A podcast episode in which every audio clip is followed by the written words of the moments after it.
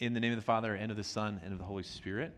Amen. Uh, we are finishing up our series. Kind of excited about this, not to be done with it. I always enjoy it. So we, a lot of times we're looking at uh, different parts in God's Word, or we're looking at sometimes topics, and we're talking about how does that apply to us. And I think it's always a fascinating journey to look at the history that God has and look at it maybe from a little bit new perspective and say, how, what does this even mean to me? So as we look at what is happening in Mary's life, as we look at what's happening in Zechariah's life and Elizabeth's life, all these things are kind of colliding in Luke chapter 1. And what does this mean for us? And I think we'll see that same thing is true as we look at Zachariah and what's going on in his life.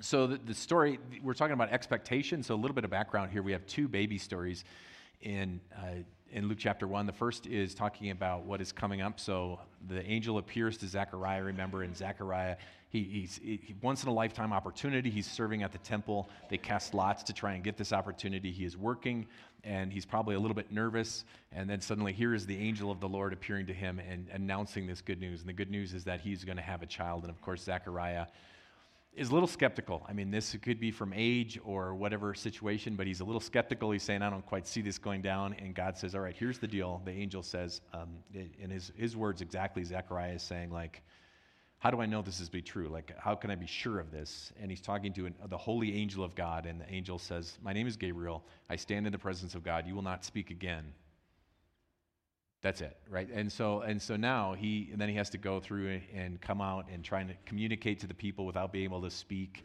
that this is what's happening, and the people somehow understand that it, he saw a vision and that he can't talk, and you know the service ends, and it goes on. So it's not much later that Gabriel has like he hasn't worked for years, and now he's got two jobs coming up, and this is the second time he has to appear to Mary, and Mary is.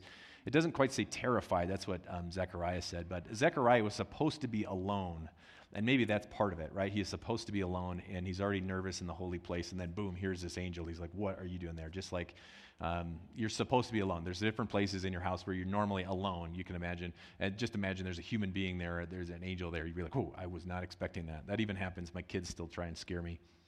By kids, I mean my kid, one of them, tries to still scare me regularly. So, um, so this is what's happening. And then the angel appears to Mary. It never says she's terrified, but she's disturbed at these words.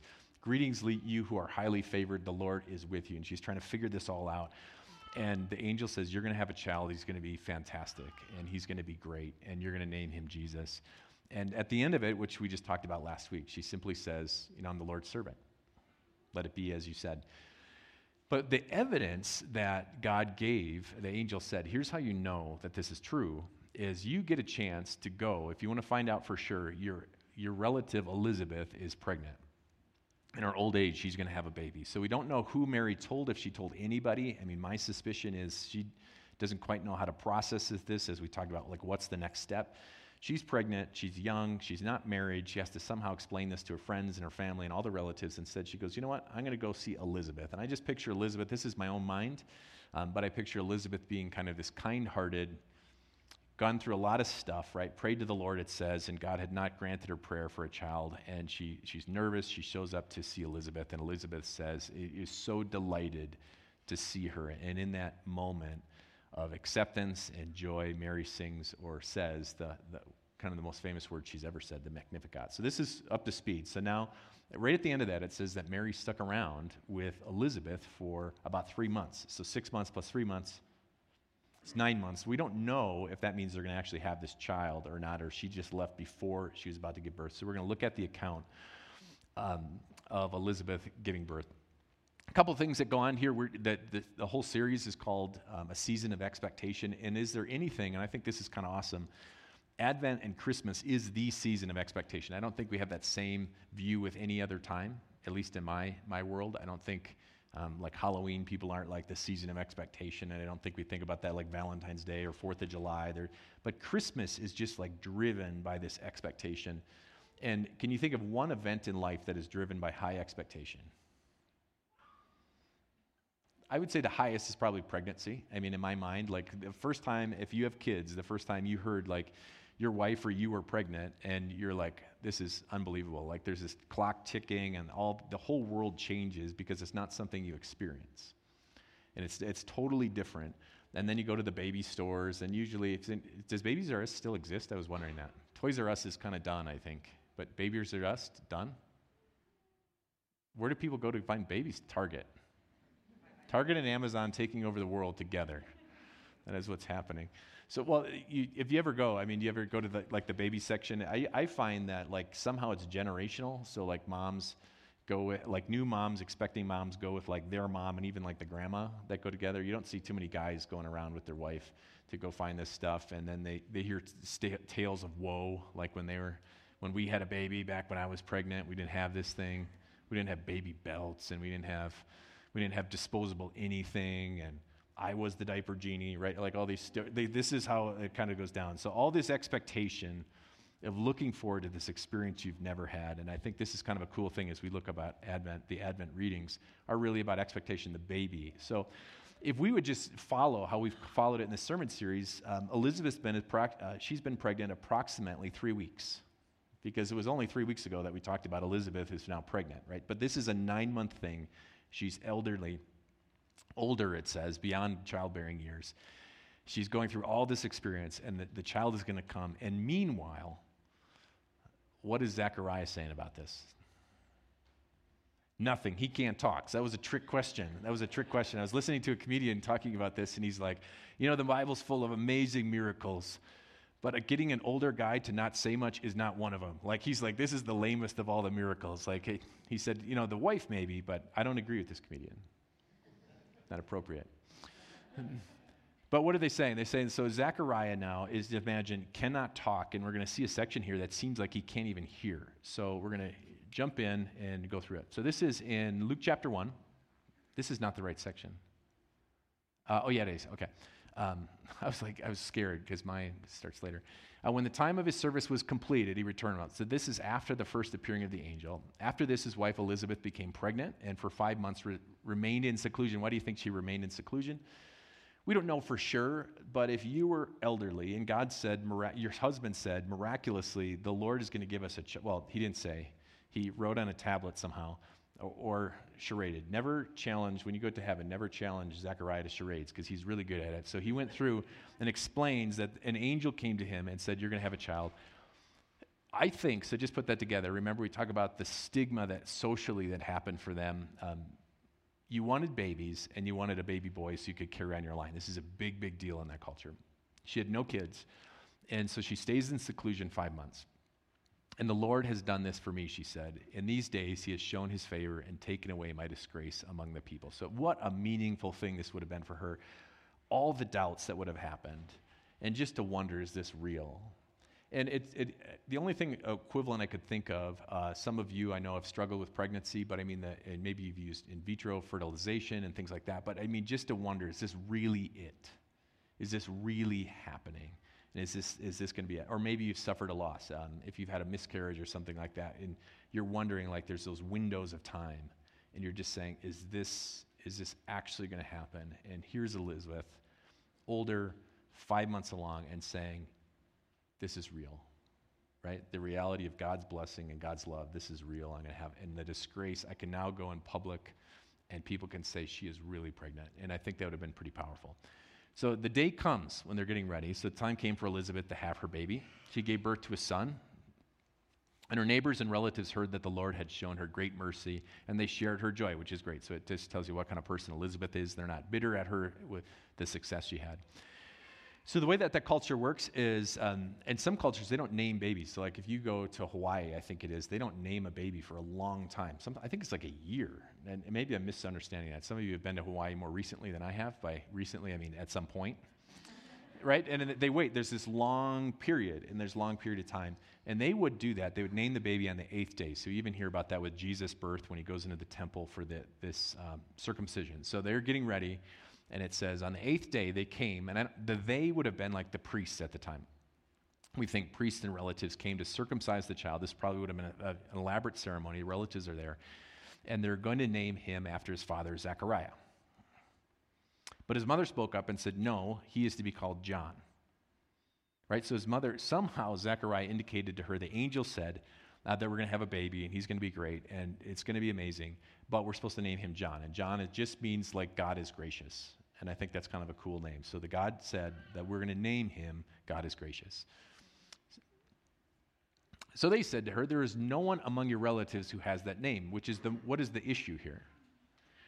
The reason you want a boy at that culture is so that you can pass down the name of your son. And this, is, could, this could be like to the second and the third and the fourth generation. And They have all this connection of your family name. And there's some irony here. What is the irony about John carrying on the name of Zechariah?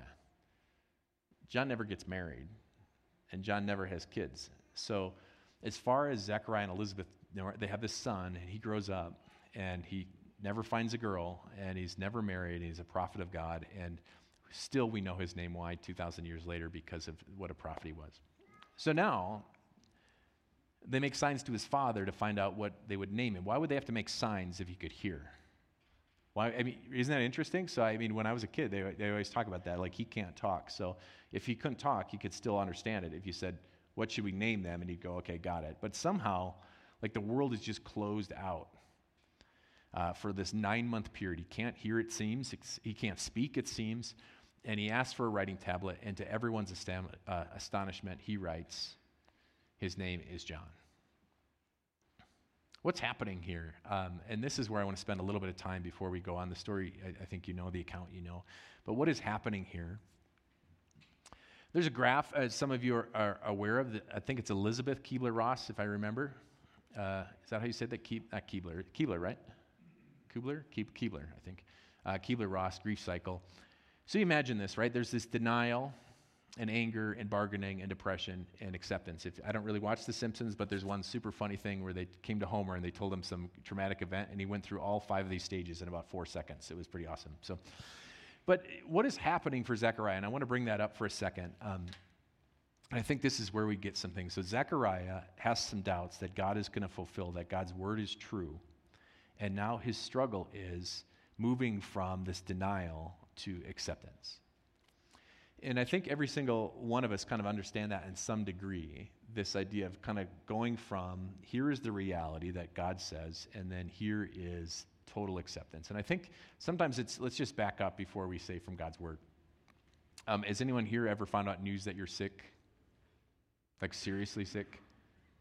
Uh, find out maybe some of you are struggling with the fact that you're dying right? This is this is something that's going on. Or you're struggling with something that says um, here's the reality your child and this has happened to us your child is not going to be born and, and, and live right? This is and you go through all this emotional thought. This is not from god. This is just from a doctor right? So a doctor comes to you and, and doctors are smart and, and they say something but there's still this moment where you say i don't really want to accept what they're saying is true I kind of want to go through my own journey and figure out if it's really true.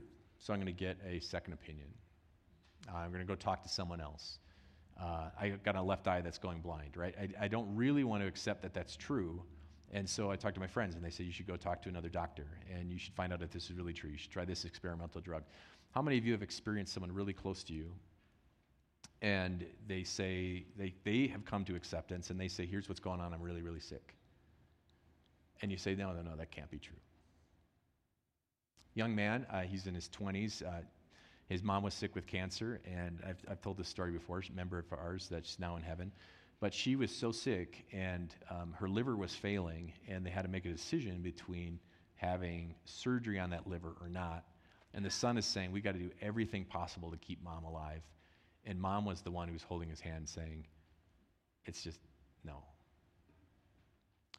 My time has come, like my window is closed. I think it's hard enough from a human perspective because in humans, there's always error, right? There's always this possibility that they made some kind of mistake. And it's just like this reality of any kind of real news that comes from a person. If you get a, phone call that says you might be laid off, or you get this phone call that says you're going to be, uh, they're going to break up with you, or you get a phone call that says, like, school is not going to work out, or you failed that test, there's always this possibility that they're wrong because that happens. I could give you countless stories where you're so nervous about something and they're like, I'm sorry, I made a mistake. Like that was my fault. Zechariah has this time, and I think this is a fascinating thing. What is going through his head as God says, You're going to have this child? This is God's word to you. And he says, That can't be possible. And God says, You're not going to speak and you're not going to hear anything.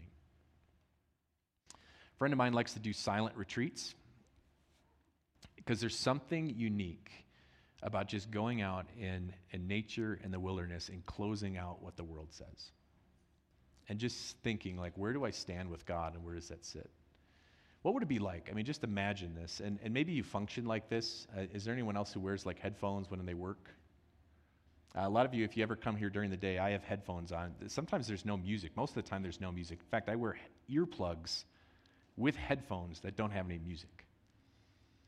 Because to me, to like shut out any sound is just so like my brain could think. And here, Zechariah is forced into this situation where God says, I want to shut out all distractions from the world. You're not going to hear anything. You're not going to be say anything. You're just going to have to sit and think. And what did God want him to sit and think on? He wanted to sink and sit and think on his word. The last thing God says essentially to him is, You'll be silent. But before that, he says, You miraculously, your wife is going to have a child what would it be like? And, and, and, this is what we, when we talk about spending time in God's Word and we talk about devotions, what would it be like if somehow you could really just shut out the whole world? And you could just wake up in the morning and you didn't have any obligations and you could, and shut out like all these other things that whirl through your head. Because I think most of us, when we'd sit down and you just take a moment to say, hey, let's meditate on this Word of God, how long does that last? Like if you just get up in the morning, you say, I'm going to spend five minutes in prayer without distraction. Has anyone ever made it five seconds? Right, I, to me, it's more like riding a bull. Like I'm like, all right, Lord, we, I, I'm going to spend this time with you, and I wonder if I can pick up the kids today. No, Lord, I'm going to spend some time on here, and I wonder if I have enough eggs. Right, like this is what's. Ha- has this ever happened to you? And just, and I think sometimes maybe our opening prayer is, God, wherever I'm at today, I want you to let my heart focus not on all what the world is going on, but I want to focus on your word and your truth. And the hardest place to do that is when what God's word says something that you don't want it to say. It's really easy, um, but it, it's really hard when, you, when God says, I want you to be content in all circumstances as you look and, and it doesn't seem like the bills are lining up. That's pretty hard to say, God, I accept that is true, right? That maturity, if we talk about that, and that's what's so amazing about Mary is God says you're going to give birth to a child. There's no anger, bargaining, depression, or anything. She just simply goes, "I'm the Lord's servant," in acceptance. Ironically, this older man who is a priest, God says he goes from denial, and who knows what thoughts went through his head. But nine months later, when he says his name was John, what did he get to? He got to a point that says God's word is true. And I think maybe the thing that we pull away from this is every time, every day, if you spend time in God's Word, you're confronted with something that's hard. And maybe the thing you struggle with is gossiping, and you say, God, I, I don't want to believe that this is actually a big deal. Or maybe it's a sexual sin, and you want to say, God, I don't want to really believe that this is a big deal. Or maybe it's anger, and you say, you know what, everybody gets angry. I just get a little bit more angry. Or maybe it's, you know, I'm not really controlled by alcohol. Or I'm not really controlled by um, recreational drugs, and I could stop any time, right? There, there's all kinds of lies we say to ourselves, and every single time we're, we're in denial. And God, through His Holy Spirit, is working our heart to say, This is where I want you. This is maturity. That when you read my word, that you jump immediately to acceptance to say, God, I don't totally understand, but I accept what you are saying is true. And I think the most beautiful thing about this passage is sometimes we, we don't have a real high regard for Zechariah, but what has happened? God has come to him God has given him a moment to wrestle with something, and he comes to the right conclusion that God, what you say is true. Immediately, his mouth is open. He said, His name is John. His mouth was opened, and his tongue set free, and he began to speak. Praising God, all the neighbors were filled with awe, and throughout the hill country of Judea, people were talking about all these things. Everyone who heard this wondered about it, asking, What then is this child going to be? For the Lord's hand was with him. So his father was filled with the Holy Spirit and prophesied, Praise be to the Lord, the God of Israel, because he has come to his people and redeemed them. He has raised up a horn of salvation for us in the house of his servant David. As he said through the holy prophets of long ago, salvation from our enemies and from the hand of all who hate us, to show mercy to our ancestors, and to remember his holy covenant, the oath he swore to our father Abraham to rescue us from the hand of our enemies and to enable us to serve him without fear in holiness and righteousness before him all our days. And you, my child, will be called a prophet of the Most High. For you will go on before the Lord to prepare the way for him, to give his salvation the knowledge, give his people the knowledge of salvation for the forgiveness of their sins because the tender mercy of our God, by which the rising sun will come to us from heaven, to shine on those living in darkness. And in the shadow of death, to guide our feet in the path of peace. The child grew and became strong in spirit, and he lived in the wilderness until appeared publicly in Israel. Two things, and I think, and then we finish up today. One is just imagine for a second uh, Elizabeth and Mary during this time, right? Mary is now pregnant. Uh, we think Mary's pregnant and she's expecting this child. She doesn't know what to do. And Elizabeth is here, and you have this child in your hands, and you always wonder, what about this child? Can you imagine reading the scriptures and thinking what the Bible is saying about the great prophet who is going to be like Elijah is in your hands?